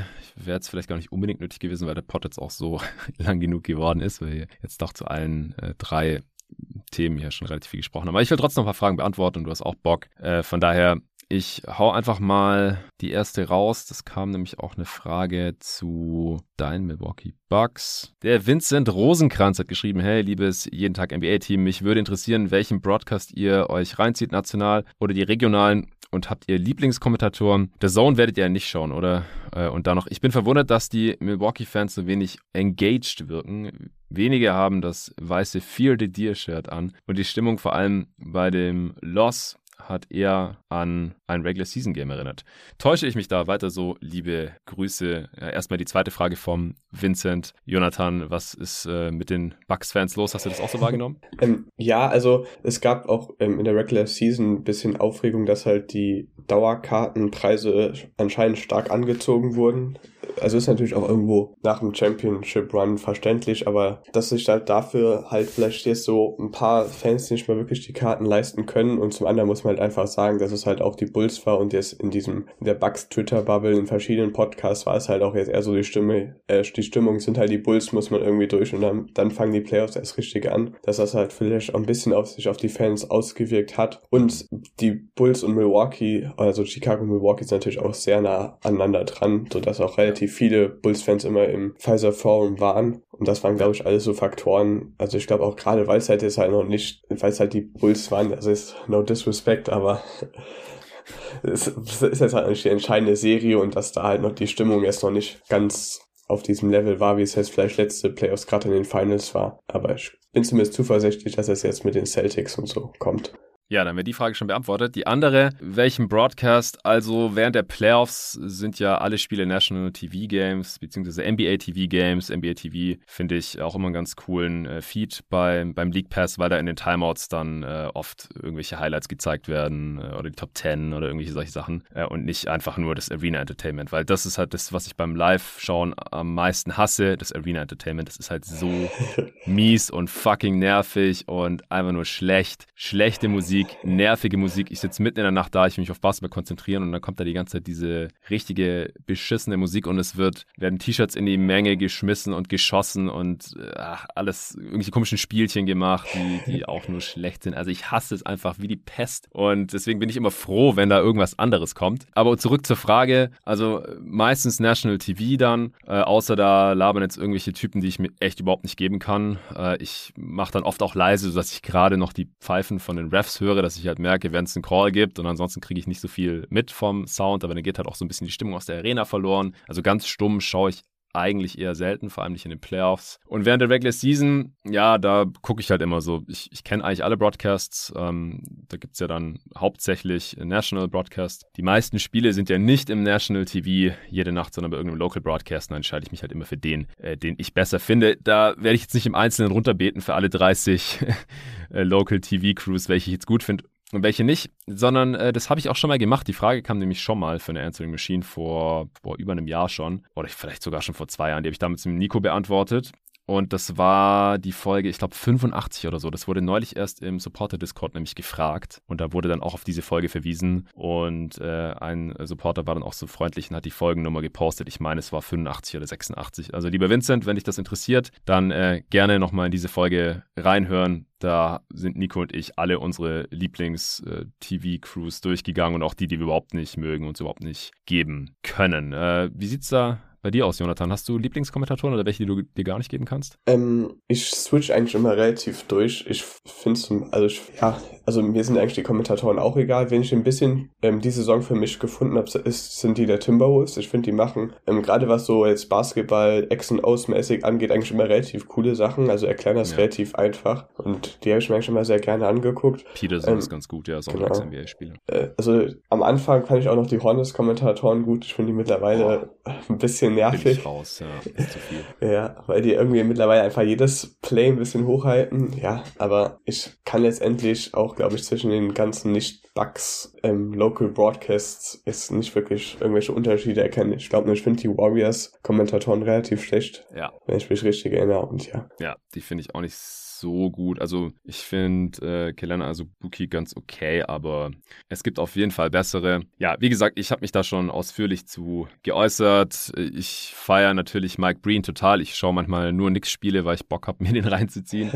Zusammen mit Clyde Frazier, das ist natürlich der Klassiker. Ich glaube, das sind, ist mein Lieblings-Local-Kommentatoren-Duo, äh, also vom MSG-Network, von den Knicks Heimspielen oder von den Knicks Spielen, auch viele Auswärtsspiele. Und den äh, finde ich natürlich auch gut, wenn er ESPN Play-by-Play -play macht wird für mich aber fast dadurch aufgehoben, dass da Mark Jackson mit dabei ist, weil der geht mir total auf den Sack mittlerweile. Den kann ich mir echt nicht mehr, nicht mehr reinziehen. Das wäre ein Riesenvorteil, wenn der irgendwo wieder als Coach anheuert, vielleicht bei den Lakers, weil dann äh, muss ich mir den nicht mehr im Kommentar reinziehen. Van Gundy ist cool. Ähm, ja, ansonsten Kevin Harlan natürlich äh, sehr, sehr legendäre Stimme auch. Den mag ich auch als Play-by-Play. -play. Das sind natürlich dann so die Klassiker. Äh, ich, ich mag auch Van Gundy viel lieber als Kommentator als als Coach. Ich weiß nicht, wieso der als Kommentator so viele gute Sachen äh, sagt und dann als Pelicans-Coach so viele komische Sachen gecoacht hat. Das passt für mich nicht so wirklich zusammen. Ich finde Doris Burke gut. Äh, ich finde Ein Eagle und Sarah Kuster gut von, vom Netz äh, da gibt es echt viele. Ich könnte jetzt echt alle 15 quasi durchgehen. Das äh, führt, glaube ich, zu weit. The Zone schaue ich nicht, habe ich nicht, brauche ich nicht. Ich habe League Pass seit, keine Ahnung, 13 Jahren oder so. Ja, ansonsten äh, würde ich sagen, nächste Frage. Ja, es gibt auch Fragen, die wir heute hier schon so halbwegs beantwortet haben. Hier gerade zu den Celtics äh, sind wir eigentlich auf alle Stärken und Schwächen eingegangen, jetzt hinsichtlich des äh, Bugs-Matchups.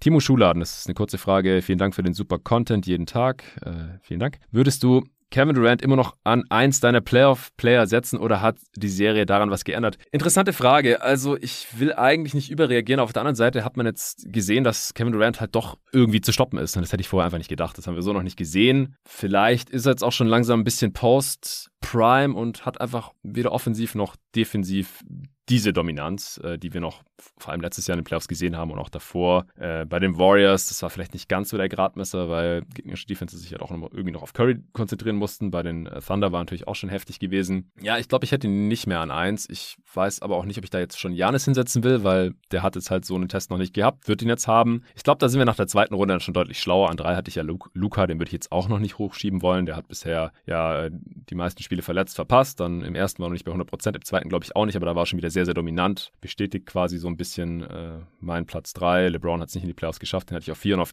und Tatum hatte ich auf 5. Der würde jetzt halt per Default schon mindestens auf 4 rutschen und stand jetzt eigentlich auch an KD vorbei, weil den fand ich sowohl offensiv als auch defensiv jetzt besser. Und ich wüsste jetzt auch nicht, warum das in anderen Matchups so viel anders aussehen würde. Also im direkten Vergleich mit KD sah einfach viel, viel besser aus, zwei Klassen besser, ehrlich gesagt. Also ich glaube, aktuell wäre meine Top 3 dann halt Janis, Luca, Tatum für diese Playoffs. Und Dahinter hat sich jetzt äh, für mich auch noch nicht so viel getan. Da kommen dann halt so Embiid, äh, Jokic, wen hatte ich denn noch? Ich habe sie ja selber sogar gepostet. Im selben Steady Post habe ich nochmal die Grafik reingehauen. Genau, ich hatte Embiid an 6, würde ich jetzt erstmal so lassen. Leider wieder verletzt gerade mit seinem gerissenen Band im Daumen. An 7 hatte ich Curry, genau, würde ich da jetzt auch erstmal belassen. An 8 Jokic. Genauso mit all seinen Vorzügen und äh, Schwächen, die wir auch zu Beginn dieses Pods schon besprochen haben. An neuen Devin Booker, der hat ja auch in den anderthalb Spielen, die er gemacht hat, gezeigt, wieso er da ist. An 10 Donovan Mitchell, den würde ich jetzt fast schon aus der Top 10 rausdroppen, weil der spielt so mies gerade. Das ist echt unfassbar schlecht. Ist nur die Frage, wenn ich da jetzt reinschieben würde. Butler spielt natürlich gerade geil.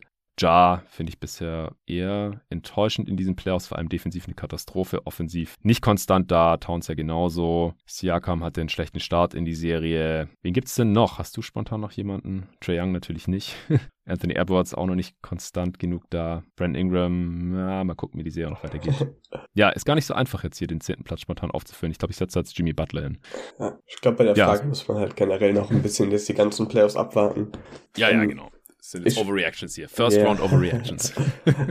ich, ich tue mich bei Durant ehrlich gesagt auch schwer, weil auf der einen Seite will ich jetzt auch nicht overreacten, aber auf der anderen Seite war halt für mich immer, ja, der, oder der große Skill von Durant einfach diese Undeniability. Ich habe halt, im, also ich habe ihn auch immer zumindest mal auf eins oder zwei gesehen, weil er halt einfach jedes Mal einfach scoren kann. Und das hat jetzt halt, hat man jetzt halt zumindest mal ein Beispiel, dass er es anscheinend ähm, nicht immer kann. Also es war natürlich jetzt auch eine perfekte Defense und so weiter. Aber ja, es ist auf jeden Fall schon eine Schwächung und jetzt auch mal äh, ein bisschen größere Overreaction zeigt vielleicht halt auch einfach, dass er jetzt vielleicht nicht der eine, also jetzt gerade ohne so wie Curry halt nicht der Creator ist, der jetzt alles, halt diese Offensive auf dem Playoff-Niveau alleine auf dem hohen Niveau heben kann. Aber man muss natürlich einfach sehen, was er dann letztes, letzte Playoffs gegen die Bucks zum Beispiel gemacht hat. Und ja, in, endlich kann man dann in der Offseason große Debatten drüber führen. Sind auch alle sehr interessant. Aber. Ja. Dann äh, kommen wir zur nächsten Frage von Jan Zenner. Finde ich auch ganz interessant. Er schreibt, hey, hätte gleich zwei Fragen. Erstens, ist das normal, dass es so viele enge Serien und Spiele in den Playoffs gibt? Habe in den letzten Jahren eher aus der Ferne nicht das Gefühl gehabt und jetzt gab es gestern Nacht zwei, drei Spiele mit echt knappem Ausgang und die Hälfte der Serien ist aktuell mit nur einem Spiel Unterschied und nur ein Sweep.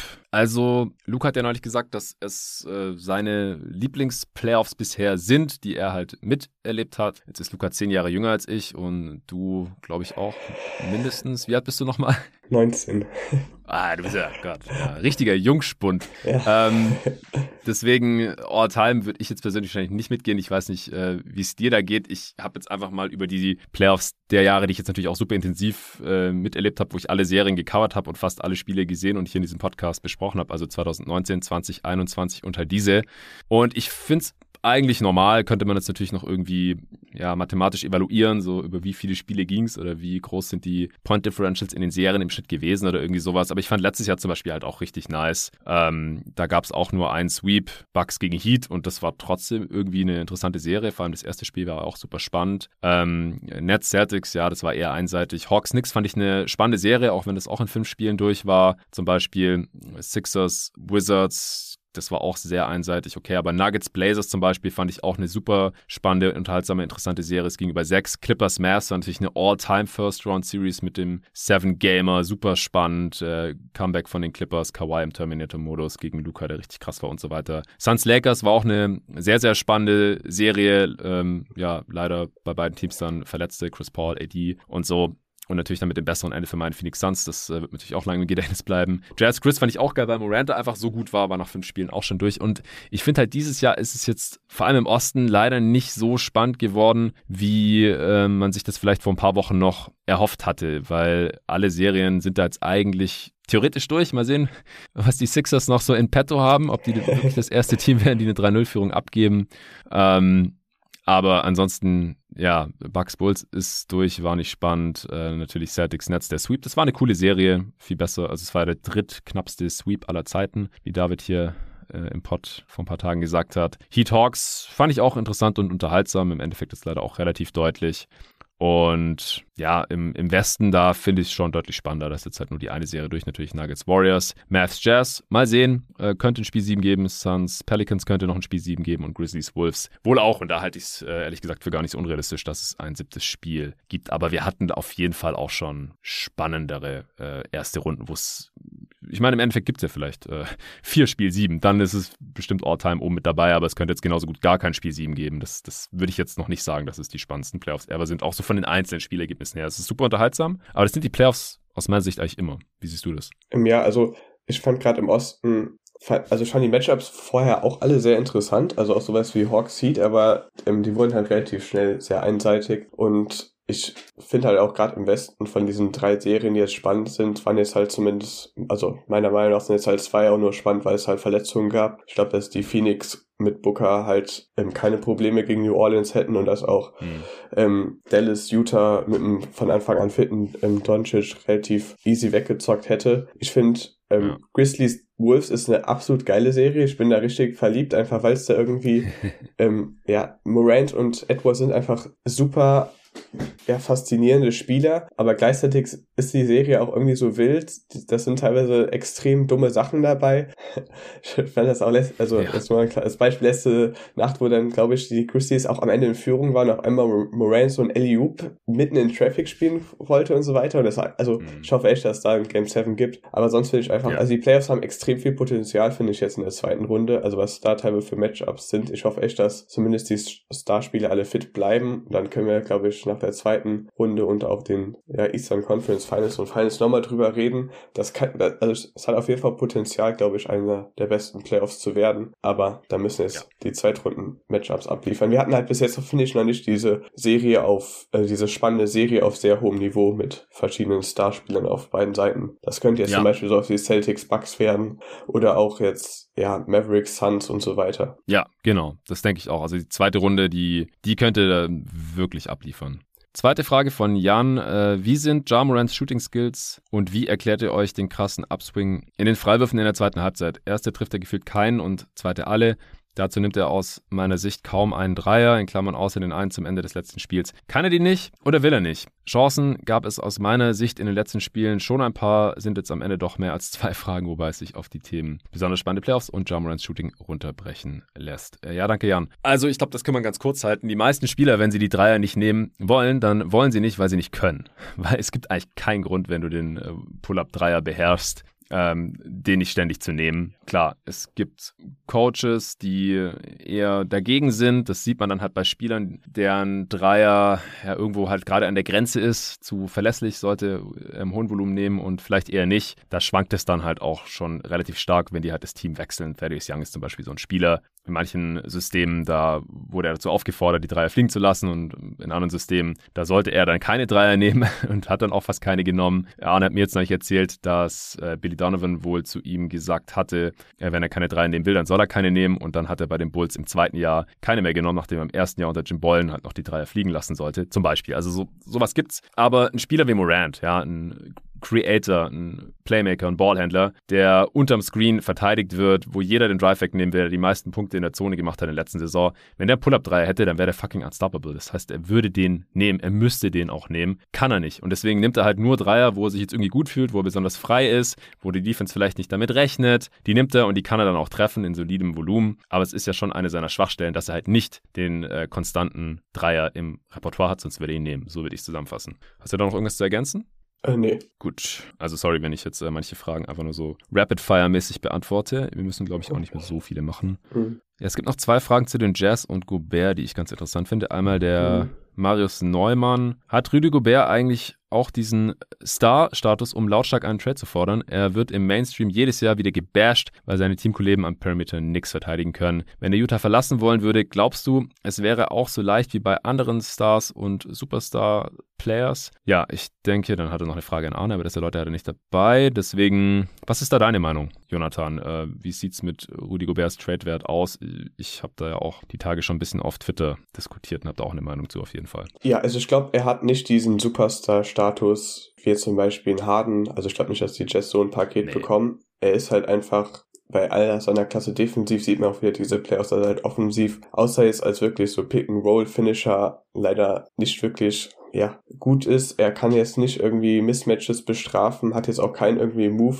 Also es muss jetzt nicht mal ein dominanter Postspieler sein, aber jetzt zum Beispiel Aiden, der auch immer wieder Mismatches einfach mit sehr simplen Moves teilweise einfach bestrafen kann und sowas hat halt Gobert nicht mal im Ansatz. Ja. Und das muss man halt dann alles ähm, mit einberechnen. Ich glaube trotzdem, dass er ähm, sehr viele Interessenten haben wird, gerade die jetzt vielleicht ähm, diesen defensiv starken Center ähm, brauchen.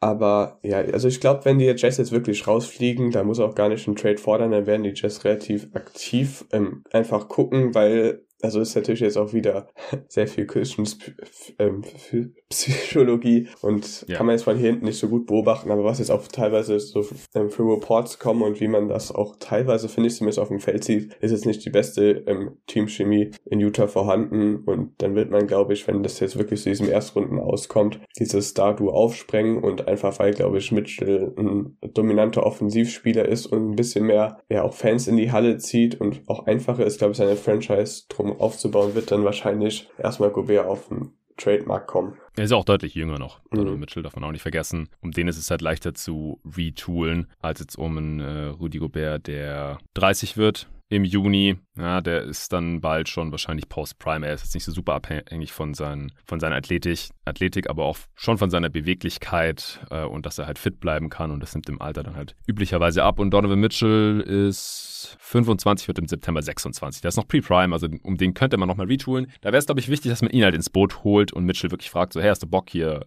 noch langfristig zu bleiben? Er hat ja noch einige Jahre Vertrag, was ja aber nichts heißt, wie wir alle wissen. Wenn Donovan Mitchell einen Trade fordert, dann muss eine Franchise wie die Utah Jazz ihn wahrscheinlich auch traden. Und deswegen würde ich ihn halt fragen, so, hey, willst du bleiben? Dann versuchen wir Rudy zu traden und äh, Bogdanovic und Conley kriegt wahrscheinlich jetzt leider eh nicht los. Also auch Katastrophe, wie der leider abgebaut hat. Der wurde letztes Jahr noch irgendwie mit Chris Paul verglichen, so, hey, äh, der sollte endlich mal All-Star werden, wurde dann auch. Wieso wird der, hat er eigentlich keinen All-NBA-Case, wenn Chris Paul einen hat und so weiter und so fort. Und dieses Jahr, also leider echt, echt mies geworden in, in den Playoffs jetzt vor allem gegen die Mavs gerade. Alles ein anderes Thema. Also ich denke auch, ähm, Gobert wird wahrscheinlich sowieso angeboten werden, ist aber halt super schwer zu traden mit diesem Deal, weil er verdient wie, ja, halt die Franchise-Player oder die besten Offensivspieler von äh, Playoff-Teams halt verdienen.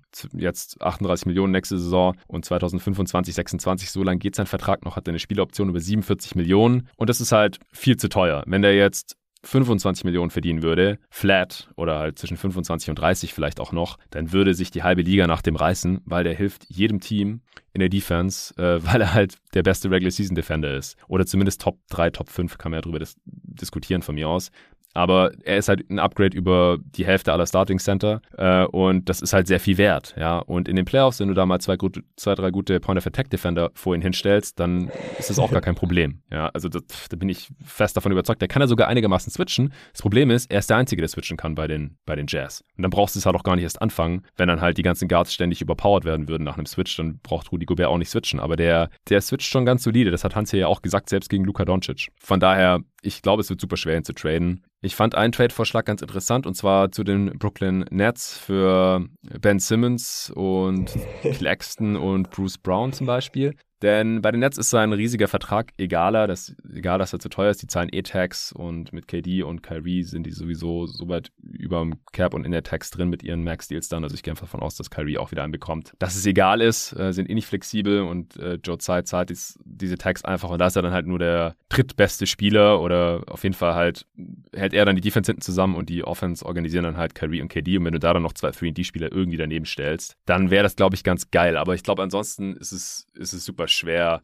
ein Trade-Paket für Gobert zusammenzubekommen, bei denen die Jazz kurzfristig besser werden, glaube ich, fast unmöglich und mittelfristig wieder besser werden, ist halt, glaube ich, auch nicht so einfach. Und da fände ich halt äh, Simmons, Claxton und Brown als Gegenwert noch ganz cool für ein Retool um Donovan Mitchell. Was, hält, was hältst du jetzt für so einen realistischen Gegenwert für ihn? Weil da tue ich mich ehrlich gesagt sehr schwer. Ja ja, das, ich glaube, das kann man gar nicht so im Vakuum sagen. Das hängt total vom Team ab, ob ja. die da jetzt irgendwie zwei Firsts oder so abgeben würden oder nicht. Und wenn, ob die da halt noch irgendwie schlechtes Gehalt dumpen können oder nicht. Ich glaube, wenn du kein schlechtes Gehalt loswerden kannst und Simmons ist halt gerade kein Max-Deal wert, deswegen wäre das ja auch so ein bisschen der Fall bei dem Szenario, dann kannst du das halt schon irgendwie machen. Aber wenn du halt wirklich Gobert reinholst für diese Kohle um die 40 Millionen und dafür halt nichts, kein totes Gehalt oder schlechtes Gehalt abgegeben hast, dann ist es, ist es einfach zu teuer und dann kannst du da halt auch keinen besonders großen Gegenwert erwarten, denke ich. Ja, ich finde es auch irgendwie aus Jazz-Sicht ähm, schwierig, weil äh, es lohnt sich ja nicht, nicht wirklich Gobert zu traden, wenn man dafür jetzt nicht irgendwie noch einen Rim Protector irgendwie zurückbekommt und man kann natürlich jetzt auch Gobert traden, aber die, die Defensive wird ja dann, oder auch die Perimeter-Defensive wird ja auch nicht sofort besser. Deswegen, also ich, ja. ich bin echt gespannt, weil ich irgendwie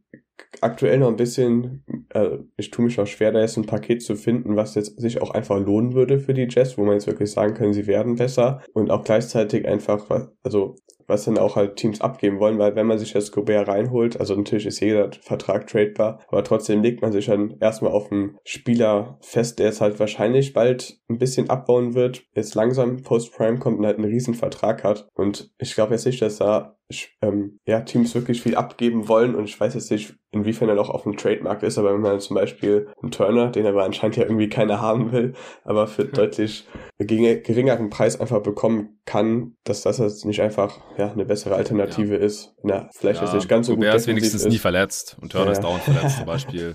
Und Gobert ist definitiv schon noch besser als Turner, dafür ist er offensiv ähm, ja, viel einseitiger. Aber ich meine, die Jazz hat mit Rudy Gobert die beste Regular Season Offense mhm. mit riesigem Abstand. Also der ist für, schon für Offense und Defense in Regular Season ähm, ein Floor Raiser und halt in gewissen Konstellationen auch ein Ceiling Raiser, glaube ich. Deswegen, ich würde Goberts Value da echt nicht äh, unterschätzen, äh, weil die Jazz kein Five-Out verteidigen können, wenn er mit auf dem Feld ist. Da, da hat er keine Schuld ja. dran, zum tausendsten Mal jetzt. Ich glaube halt, es muss ein Team sein, wo, das, wo die Finanzen auf Jahre hin eh schon im Eimer sind, weil man halt schon ähm, ein, zwei Max-Deals rausgegeben hat an ältere Stars. Zum Beispiel bei den Blazers mit Damon Lillard, wenn der bleiben will, trifft es ja auch zu.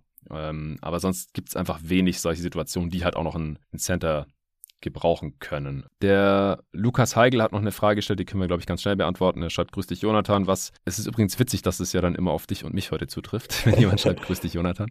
Äh, was ich mich bei den Jazz schon seit Jahren frage, warum spielen sie in den Playoffs nicht viel konsequenter mit Zone? Zwei solide Flügelverteidiger, O'Neill und Bogdanovic oben, die beiden schlechten, Clarkson und Mitchell in die Ecken und Gobert in die Mitte. Dann könnte dieser bei Drives viel leichter aushelfen, ohne einen offenen Eckendreier zu ermöglichen. Mit seinen langen Armen kann Gobert zudem die Mitteldistanz halbwegs mit abdecken. Schlechter als aktuell könnte es ja kaum funktionieren. Klar kann Gobert nicht 24 Sekunden lang unter dem Korb stehen, aber wenn er das mit den Sekunden in der Zone halbwegs geschickt macht, sollte er das auch gegen eine Five-Out-Aufstellung, sollte das auch gegen eine Five-Out-Aufstellung gehen. Äh, ja, also das mit den defensiven drei Sekunden ist überhaupt nicht das Problem von Gobert, das, das kann er gut. Das Ding ist, die Jazz mit Gobert, äh, die, die spielen ja sowieso schon so halbwegs Zone. Die meisten guten Defenses machen das ja mit dem Rim Protector, dass der immer irgendwo in der Nähe von, von der Zone halt geparkt wird. Das wäre eigentlich gar nicht jetzt hier das Upgrade.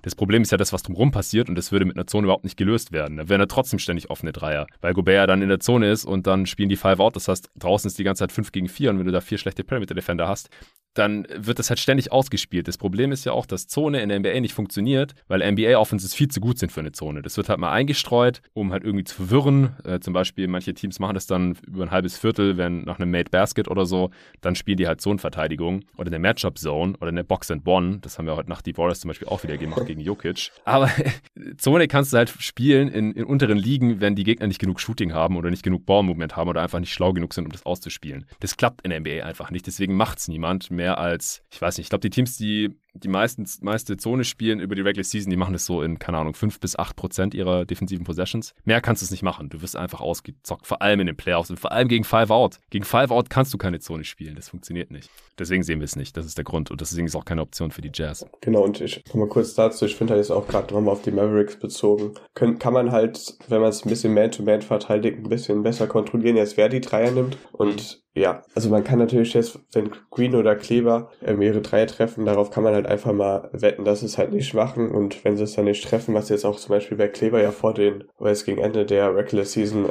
echt nicht ähm, gut lief, kann man halt einfach drauf wetten und bei der Zone, ja, bekommen dann halt eher noch die guten Shoot halt einfach offene Dreier und gerade wenn du dann sehr guten Creator wie Luca hast jetzt mittlerweile, ähm, der nimmt dir die Zone, wenn du die dauerhaft spielst, wie du gesagt hast, einfach auseinander. Komplett. Ja. Okay, es gibt noch viele coole Fragen, wir haben leider keine Zeit mehr. Äh, ich werde versuchen, ähm, die nächsten Pods, das werden wieder Supporter-Folgen sein, äh, da noch ein bisschen drauf einzugehen, wenn ich über die einzelnen Serien, Matchups und Spiele hier noch spreche. Äh, danke an alle Fragesteller. Wenn ihr auch Fragen stellen wollt und alle Folgen von Jeden Tag NBA hören wollt, dann dürft ihr gerne supporten auf steadyhq.com slash jeden Tag NBA. Den Link gibt es auch in der Beschreibung dieses äh, Podcasts, genauso äh, das Twitter-Handle von Jonathan Hammacher. Dann könnt ihr dem folgen auf Twitter und seine Basketball-Analyse dort lesen. Ansonsten noch danke an AG1 fürs Sponsoren dieser Folge. Allen Dank fürs Zuhören und bis zum nächsten Mal.